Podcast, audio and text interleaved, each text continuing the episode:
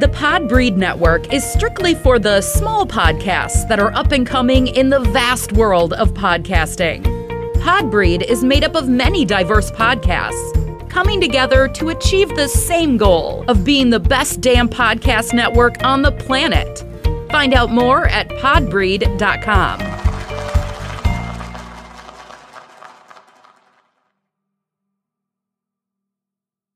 There are over 2 million podcasts, but how many of those can massage the mind, elevate the senses, take you to another plateau? Allow me to introduce you to Drea's Point of View, the 10 minute or less podcast that brings you observations and experiences from her perspective. When was the last time you received an apology? And how was it given? Was it given in the same way that the disrespect was?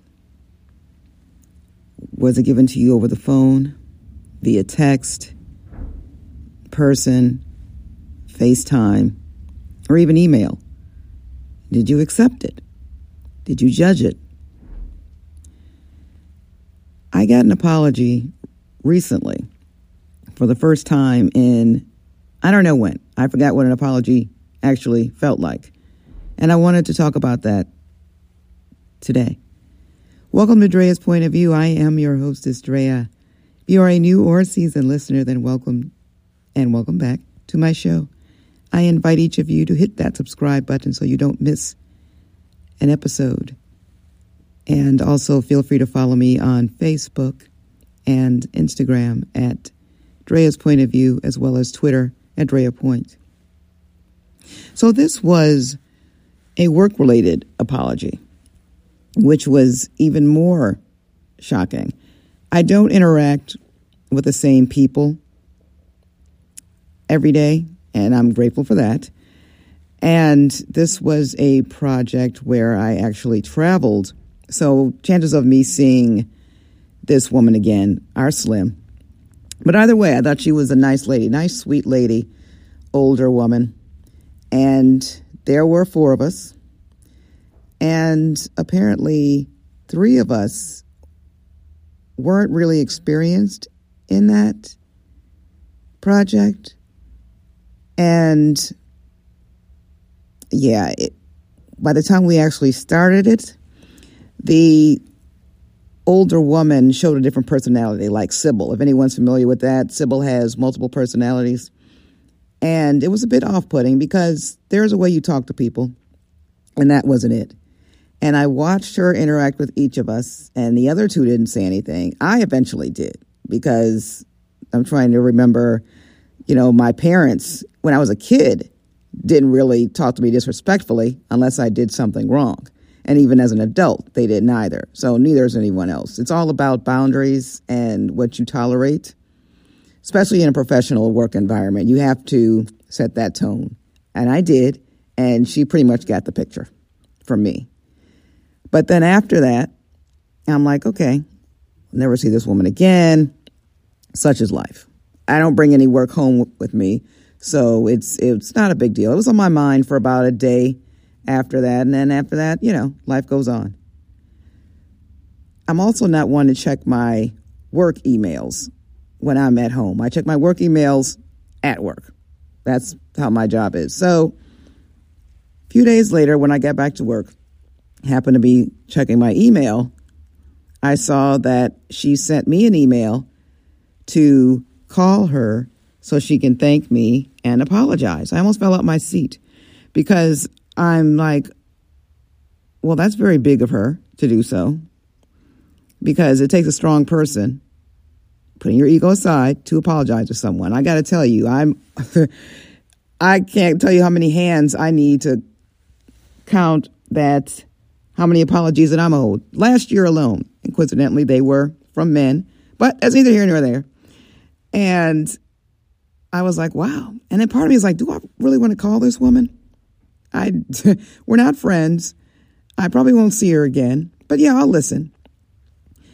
So I did call her. Glad I did.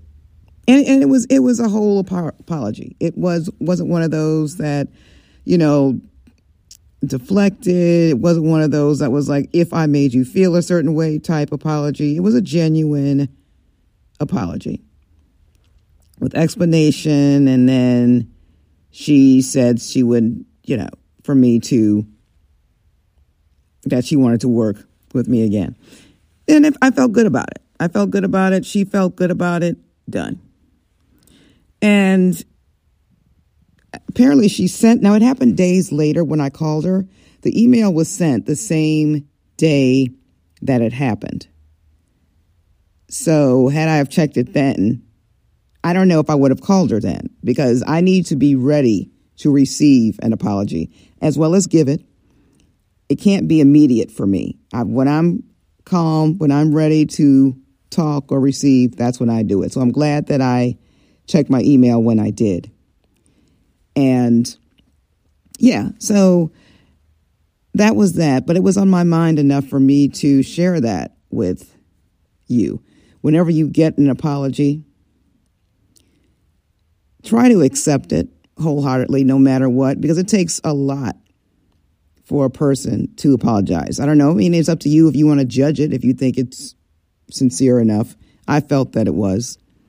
But I think more people should apologize. Life's too short not to. Own it. And it doesn't matter when you do it, it doesn't matter how you do it.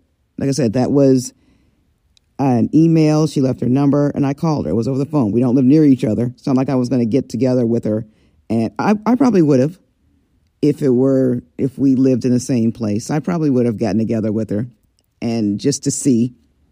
But yeah, just try and accept her apologies, try and give more apologies, and just be a good person. Have a good heart. I don't have a quote for the day. I just invite you to go to my website, www.thedreaspointofview.com, to leave a review buy some merch, or simply buy me a coffee. Thanks so much for listening. Now it's your turn.